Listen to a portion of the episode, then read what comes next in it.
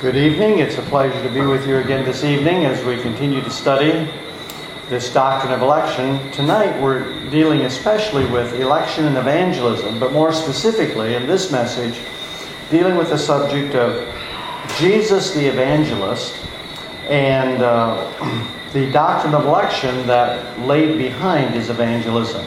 What I want to show is from two texts of Scripture that the doctrine of election and evangelism actually go together. Jesus did not separate these two, he preached both. And in one verse that we look at, and actually the same sentence, he preached both the doctrine of election and the doctrine of the free offer of the gospel and inviting men to come to Christ. As I said, we'll be looking at two passages of Scripture tonight. Uh, we'll look first of all at John 6:37 and then at Matthew 11, 25 through 30. So, this really answers the question as to whether or not we can believe the doctrine of election, preach the doctrine of election, and still preach the gospel. As we heard this morning, Pastor John spoke to us about the need to preach the gospel, and evangelism is actually proclaiming the good news the good news of Jesus Christ. The news that Jesus Christ was born of the Virgin, sent by the Father, that he lived a perfect, sinless life, and that he then, in obedience to his Father, uh, suffered, went to the cross, suffered, died, was buried, rose again the third day, has ascended to heaven, and commissioned his disciples to do what he did while he was here on earth, and that is to preach the gospel. The disciples were to preach the gospel to every creature. Now let's look first of all at John chapter 6, verse 37 as our first text tonight. And I would guess that most of you are familiar with what's happening in John chapter 6, but I'll review it just very, very briefly for you. And Jesus has um, fed the 5,000. And then, after he fed the 5,000, he sent them away. And he sent his disciples away. He himself went up into the mountain to pray. And while he was praying, he saw his disciples were in trouble, so he walked on the water to meet them. None of you have walked on water, even though there's a lot of water around here. But Jesus walked on water, as you well know, because he is the Son of God. Well, the next day, the crowds were seeking Jesus. He had fed them free food. And what a king he would make. Think of it. The rest of your life, you have free food. All you need is five loaves and two fish and you can feed 5,000 people. That's the best social program I've ever heard of. And so they sought him, they wanted to find him. And they did find him, but Jesus confronted them with the truth or with the reality. He says, You don't seek me for the right reason. You seek me because I fed you, your bellies were filled, and you want more food. He said, I am the bread who came down from heaven. Now that really troubled them because they thought, Are you better than Moses who gave us manna? And uh, so they entered into this dialogue with each other. And in the midst of this dialogue, uh, Jesus said, I'm starting to read now verse 35 of chapter 6. I am the bread of life. Whoever comes to me shall not hunger. Whoever believes in me shall never thirst. But I said to you that you have seen me, yet do not believe. And then this verse, I want you to think about it as we'll be dealing with it in the first part of this message. All that the Father gives me will come to me, and whoever comes to me, I will never cast out. For I have come down from heaven, and there he is declaring his eternality. The eternal Son of God, the second person of the Trinity, came down from heaven, became a man not to do my own will, but the will of him who sent me.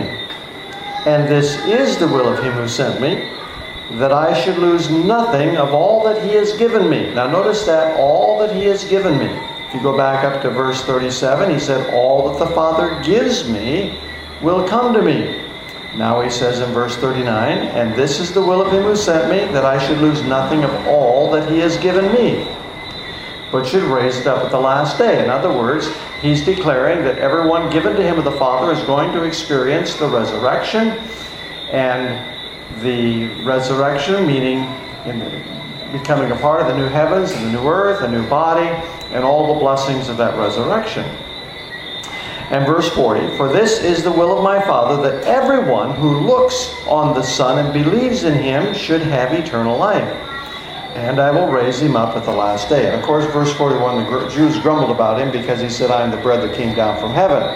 They said, We know this man. He's Jesus. He's the son of Joseph.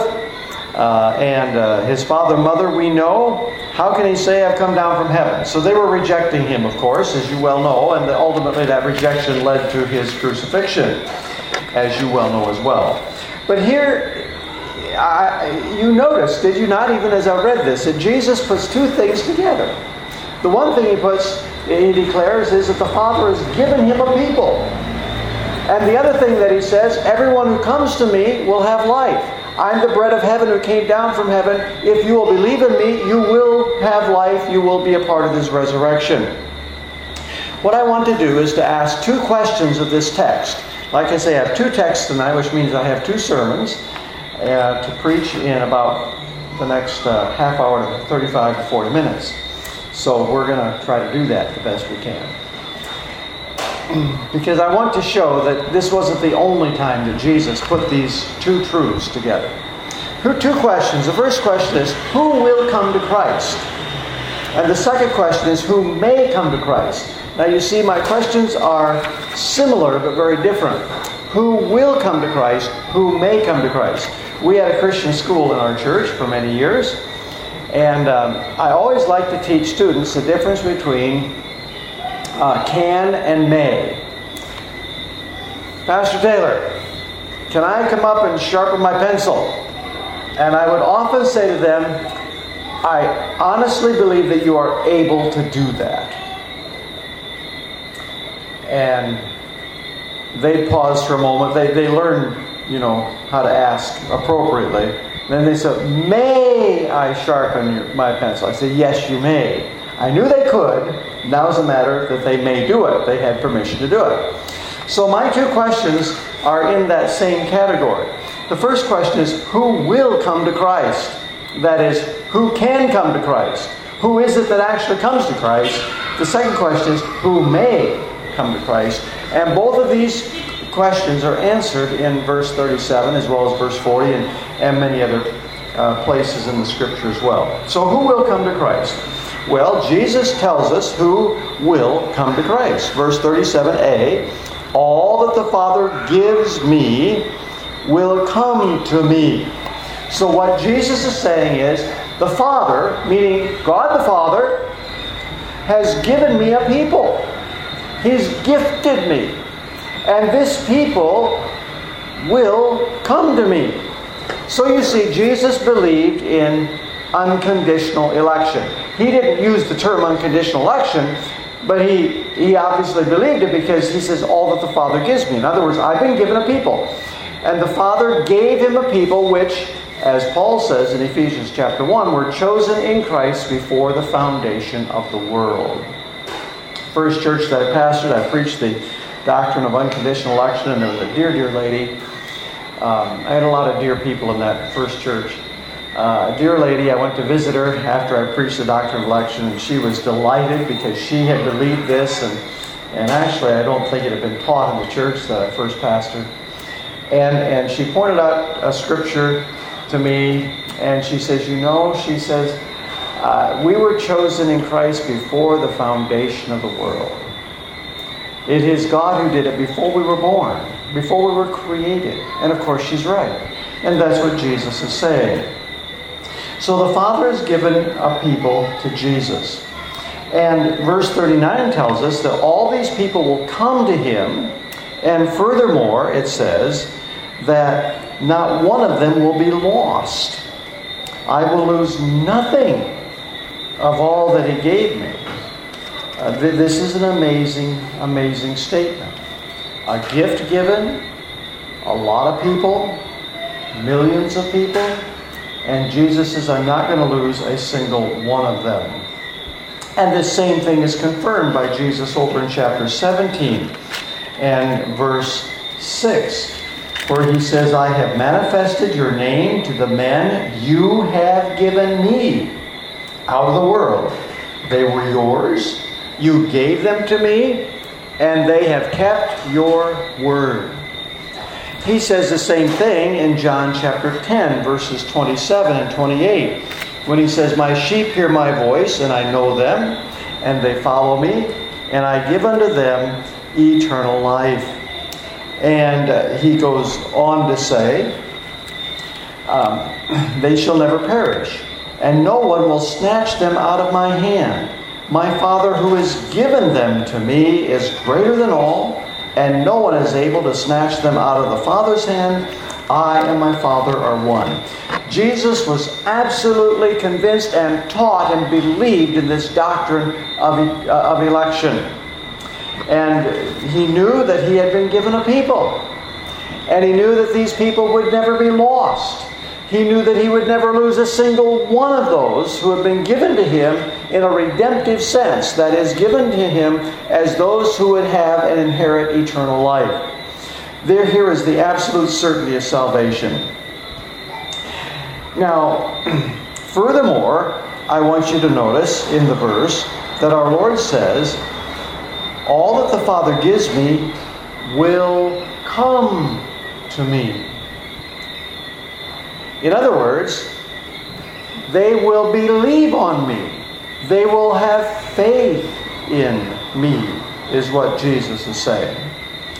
Um, some look at this doctrine of election and say, whatever will be, will be. If God's going to save somebody, He'll save them.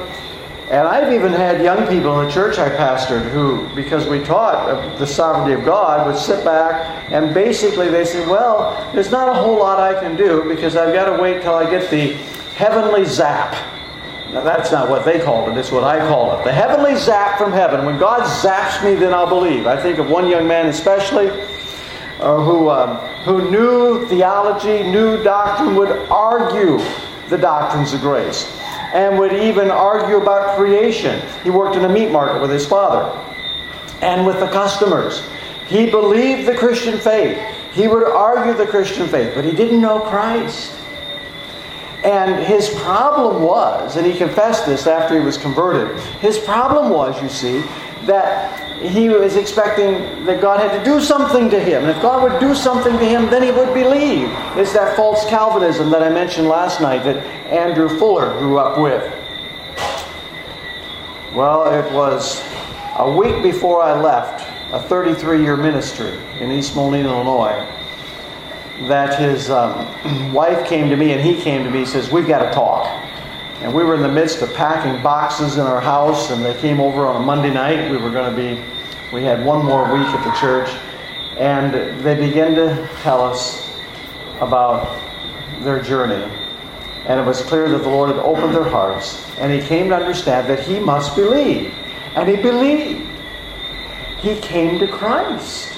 And you see, that's what Jesus is saying. Yes, the Father has given me a people, and all who have been given will come to me.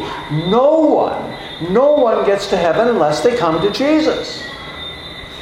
They cannot say, Well, I believe God has given, uh, that I'm the elect, therefore I'm going to heaven. Doesn't matter whether I believe or not. Oh, yes, it does.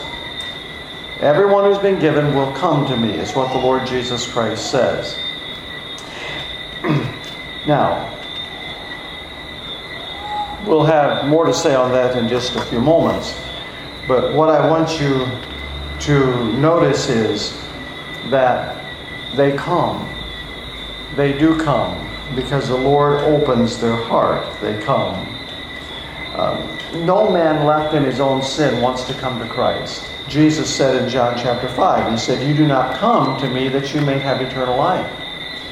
Uh, you, you're just not willing to come. I've offered myself, but you're not willing to come. Look at John chapter 5, starting in verse 38, where we read, And you do not have his word abiding in you, for you do not believe the one whom he has sent. You search the scriptures because you think that in them you have eternal life, and it is they that bear witness about me. Yet you refuse to come to me that you may have life. Searching the scriptures, refusing to come to Christ. That was that's the natural man. But you see, when the Lord opens the heart, they come. And you see, election is just, in a sense, the beginning of our salvation. The Father chose us in Christ before the foundation of the world. He ordained His Son to come and die for His people. Ah, but you see, if His people are going to go to heaven and be a part of the resurrection, they need to come. And the only way they can come is when the Spirit of God opens their hearts so that they come to see that Jesus Christ is their only hope and they believe on Him. And uh, that's why Jesus could say about these people, He says, You, you, you refuse to come. Their hearts had not been opened. So they didn't want to come and they refuse to come. There is no ability in man to come. And Jesus says that later on here in chapter 6, verse 44, when he says, No one can come to me unless the Father who sent me draw him, and I will raise him up at the last day. So, who will come to Christ? Those whom the Father has given. Who will come to Christ? Those who come because the Spirit of God has opened their hearts. Those who actually believe on the Lord Jesus Christ. Now, this does not mean that God forces men to be saved. Here's where we come to the truth that no man can come to me except the Father draw him. Some people have taken that word draw, and literally it can be translated no man can come to me unless the Father drags him. I don't like that translation. I'll tell you why. I don't like that because that sounds like a man is being brought to Christ against his will, and that's never the case. A man who comes to Christ comes willingly. The Father draws him. How does he draw him? By the Holy Spirit, he woos him. And he reveals to him Christ. And as Christ is revealed to him, he comes to see the beauty and the loveliness of Christ, the loathsomeness of his own sin. He wishes to turn from his sin and come to Christ. But it is all of God. And these are the people to whom uh, that, that, to whom, that, that, to whom uh, these are the people that were given, I should say, to our Lord Jesus Christ. Now, I want to move on to the second question, which is who may come to Christ? And again, I point out to you what is obvious in the text. There are people who will come because they've been given by the Father, they've been elected. But then there's a people who may come. And notice the language. All that the Father gives me will come. And then he says, Whoever Whoever comes to me, I will never cast out. Whoever comes to me. In other words, no man can look at the scripture and say something like this Well, I don't know if I've been elect. Therefore, I don't know if I can come. I don't know if I've been elect, and maybe I'm not elect, so I won't even try to come. No, no, no, no, no. You see, Jesus smashes that argument because what he's telling what he's telling these people is this whoever wants to come to me may come. He says, I am the bread of life that's come down from heaven. Verse 35 Whoever comes to me shall not hunger, whoever believes in me shall never thirst. I'm the bread of life. Here I am. If you will believe in me, if you will if you will come to me, you may have life. Here is a free and gracious invitation. And, dear friends, as those of us who believe in unconditional election, we must freely offer the gospel just as freely as our Lord Jesus Christ offered the gospel. We must tell people, Whosoever shall call upon the name of the Lord shall be saved. We must tell them, For God so loved the world that he gave his only begotten Son, that whoever believes in him shall not perish, but have everlasting life. We must tell them, uh, as Romans 10 13 says, Whosoever shall call upon the name of the Lord shall be saved. We must tell them, as Jesus told these people, we must tell them, Whoever comes to me, I will never cast out. There's nothing hindering any man from coming to Christ except his own will, except his own resistance, except his own sin which binds him. but he has a duty and a responsibility to come to the Lord Jesus Christ. It's a free and gracious invitation. We have that free and gracious invitation many places in the Bible. Remember in Isaiah chapter 51 Ho, everyone who thirsts, come to the waters, come and buy. Buy without money. Buy wine and buy milk. No money, no cost, just come. And that is the invitation of the gospel. And that's what Jesus preached. That's what the whole Bible preaches. Yes, the Bible teaches unconditional election, and Jesus taught it, and in the next breath he said, Whoever wishes to come, please come. Please come. You remember Jesus looked on the multitudes, and it's a sincere invitation. How do we know it's a sincere invitation? You remember when Jesus looked on the multitudes? You can read it in, in, in, the Gospel of Matthew. He looked on the multitudes, he had compassion on them, as sheep without a shepherd. These were people who needed someone to guide them, and he had a compassionate love for them. And that's the kind of compassionate love that we are to have to, toward all people. You remember what Jesus did when he was here on the earth? Did he only heal the sick who were the elect of God? Oh no. People came to him and he healed their sick. He raised the dead. He caused the lame to walk. He caused the lame to walk. He caused the blind to see. And not all those who were healed were elect. Some of them reported back to the Sadducees and Pharisees. It was Jesus who did it so that the Pharisees could go after him. They, they, did not, they, they did not have a saving faith, and yet he had compassion on them and met their physical and human needs. And furthermore, you notice in the text it says, Jesus says, I will in no wise, I will never cast out. It's a double negative here. He's saying, I will by no means, I will never, never cast them out. There can be nothing more certain than this that if you, if anyone will come to Jesus Christ, he will receive you. He will receive you. And what a what a blessing that is for a, for a sinner who's bound in his sin, who wants to be released from his sin, to hear the words of Jesus I will never, never cast you out. Um, those who would use election as an excuse for not preaching the gospel or for, for an excuse of not coming to Christ is a very poor thinking. You see, God has ordained everything that comes to pass. That's very true but he has ordained also the means by which all these things have come to pass. I grew up on a farm in north central Iowa. And um, I got a, my, my sisters and I inherited the land. And I got a call from our farmer here just a couple of weeks, a week or two ago. And it's been a lot of rain. It's been slow getting the soybeans out of the field. Uh, but I, I know they're all out by now. But he told me, he says, you know, he says, we're going to get about 55 bushels to the acre for soybeans. That's good. Last year was 60, but 55 is still very, very good.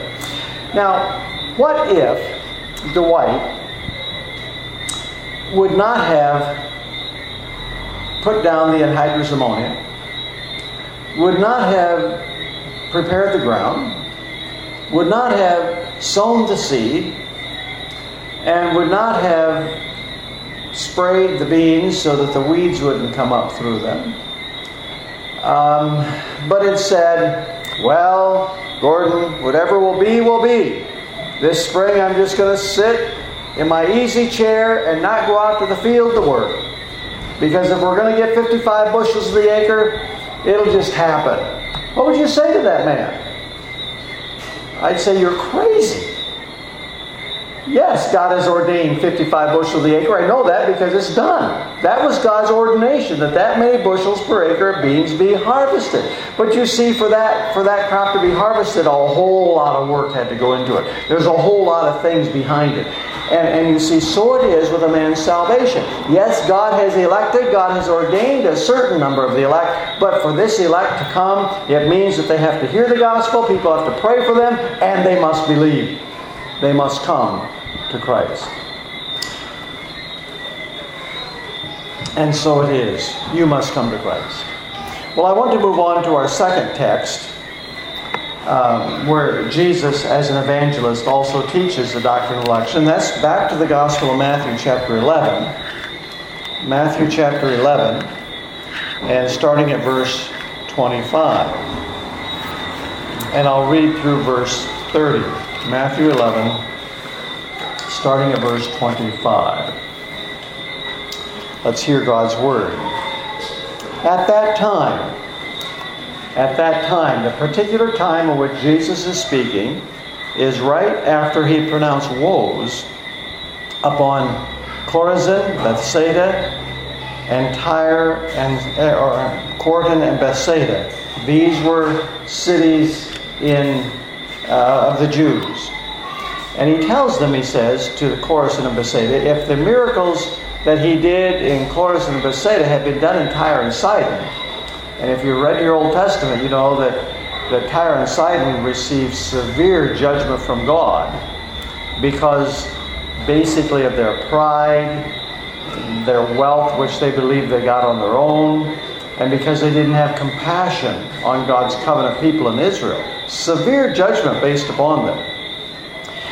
But he says if, if the works that he'd done in Chorazin and Bethsaida had been done in Tyre and Sidon, they would have repented. And Capernaum was in the same boat, which is called the city of Jesus, where he did so much of his work. He says even Sodom would have repented if the miracles he'd done in, in, in Capernaum had been done in Sodom. So it was after he pronounced this judgment because these people refused to receive the truth, refused to accept the fact that he was sent from God and had done these miracles. It says in verse 25, At that time Jesus declared, I thank you, Father, Lord of heaven and earth, that you have hidden these things from the wise and understanding and revealed them to little children. Yes, Father, for such was your, your gracious will. All things have been handed over to me by my Father, and no one knows the Son except the Father and no one knows the Father except the Son, and anyone to whom the Son chooses to reveal him. And then notice verse 28. Come to me, all who labor and are heavy laden, and I will give you rest. Take my yoke upon you and learn from me, for I am gentle and lowly in heart, and you will find rest for your souls. For my yoke is easy and my burden is light. Well, after these severe rebukes upon these cities, these cities that had rejected the ministry of our Lord Jesus Christ, judgment was coming. It was certain because of their rejection. And yet, in verse 28, there is this gracious invitation given. These cities whose sin was so great could yet come to Jesus, and he offers himself to these cities. I want you to notice three characteristics of this gracious invitation. First of all, I want you to notice that the foundation for the invitation is unconditional election in verses 25 through 27. God says He hides the truth from them. Now, why did He hide the truth from them? Even though He's giving them a gracious invitation. Well, we may not know entirely, but we do know this. We do know this. Part of the reason is because these cities have received so much truth, so much revelation, and were so full of pride, and were so full of themselves and so full of the, uh, uh, of the fact that they thought they knew the scriptures and they knew that Jesus Christ could really not be the Son of God. They hardened their hearts, and just like God hardened Pharaoh's heart, so God hardens their heart. And Jesus says, I'm glad, I'm thankful that you've hidden these things from the prudent and wise. That is, those who are wise in their own sight. And my dear friends, one of the worst conditions that a man can ever find himself is, is to think that he's wise because of his own intellect and his own abilities. And so Jesus said, I'm thankful that you hid it from them because they're so wise in their own eyes. But he says, You've made it, made, you've made it known to these little children, or literally to these babes. Babes have been made aware of the reality of the truth of the gospel. The Holy Spirit has made them aware. And, and, he says, all, and I, and I only reveal the Father to whom those that, the, that, that, that I choose to because the Father has given me, you see, these people. So you see, election is the work of the Father and the Son. Verse 27 makes this very clear. All things have been handed over to me by my Father. No one knows the Son except the Father. No one knows the Father except the Son, and anyone to whom the Son chooses to reveal it. In other words, Jesus is saying, I am so much one with the Father. I know whom the Father has chosen.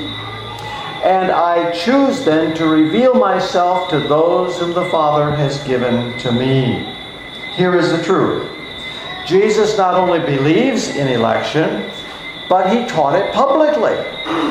He says at that time he declared this to all those people. After he pronounced judgment, he says, The Father's hidden from you. And he's I only reveal the Father to, whom, to those whom the Father has given me. The, and I choose only to reveal the truth to them. And yet, in the next breath, what does he do? Verse 28. In the next breath, he says, and this is the second characteristic of this gracious invitation. It's not only, the foundation is not only election, but the essence of this gracious invitation is an, is an invitation to come. Jesus says, Come unto me, all you that labor and are heavy laden. Come to me, he says. Because in Jesus Christ is all of redemption and all salvation. This is the essence of the gospel to invite men to the person of Jesus Christ who has redeemed, who has died for his people. And he's come, he says, Come to me, all you who labor and are heavy laden. Even in these unrepentant cities that were going to receive the judgment of God, he says, If you are one of those having heard of the coming judgment, knowing that the severity of the judgment is going to rest upon you. He says, There's yet time for you. If you come to me, weary and heavy laden, then you will find peace. And because I'm gentle and lowly of heart. What causes one to be weary and heavy laden? Well, in the case of these cities, people who have been awakened by the Spirit of God will be weary and heavy laden, realizing a couple of things. One is that judgment was coming, and furthermore, they would come to realize that their, that their religious teachers, the Pharisees, had laid burdens on them which were which they could never meet, requirements which they could never attain to. The Pharisees and Sadducees did that. Remember, they fasted, they prayed, they told the people that they had to give the, the tithe, the mint, and the cumin, and so forth. And they required that of them. Uh, they, they told them they had to give them money, and all these other requirements. And this was a burden upon the people. Ah, but if they were burdened with all the requirements of the religious teachers, if they came to Jesus, that would be lifted. If they took the yoke upon Jesus, you know what a yoke is? A yoke is what's put on the oxen as they would go through the field and, and plow. And but Jesus says, My yoke is easy and my burden is very light. Why is it easy and why is it light? Well, it's easy and light because one, it doesn't have all the legal requirements of the Pharisees, and two, when one comes to Jesus, he gives them the power and the ability to actually obey him. I have had young people and others say to me something like this I cannot be a Christian because I just couldn't ever live the Christian life. And I assure them, of course you cannot live the Christian life. It's impossible for you the Christian life. But here's the good news of the gospel. The gospel not only says come to Jesus and your sins will be forgiven. But the gospel is a gospel that renews your heart and gives you a love for Christ and makes you desire above all else to follow the Lord Jesus Christ. And the matter of following Christ is not hard. You will say with the psalmist, O Lord, how I love your law. It is indeed my delight. And notice, thirdly, the third characteristic of this gracious invitation Jesus gives the motivation for accepting. He talks about his gentleness and the easy yoke. He is gentle and lowly. How inviting this is to hear that you're going to have a master who cares for you, who is gentle, who will indeed come alongside and help you as you obey him. Here's no forced regulations. It is Christianity is not a matter of do's and don'ts. Do this, don't do that. It is a matter of coming to a Savior whose yoke is easy, whose burden is light. Yes, who requires obedience, but gives the heart for one indeed to obey. As you think of the gospel, remember what Jesus believed. What did he believe? He believed that the Father had given him a people. What did Jesus believe? Jesus believed that the eyes of the proud and the arrogant were blinded. What did Jesus believe? He believed that the gospel invitation was to be given to all, and that those who believed on him would indeed have eternal life. And dear friends, that's what we need to believe. We need to believe that God has a people that's been given to Jesus. And we don't know who those people are. But we do know that the gospel is to be freely offered. We must be evangelists like the Lord Jesus, who believed in election and who also offered the gospel freely to everyone. May God help us to do that. Amen.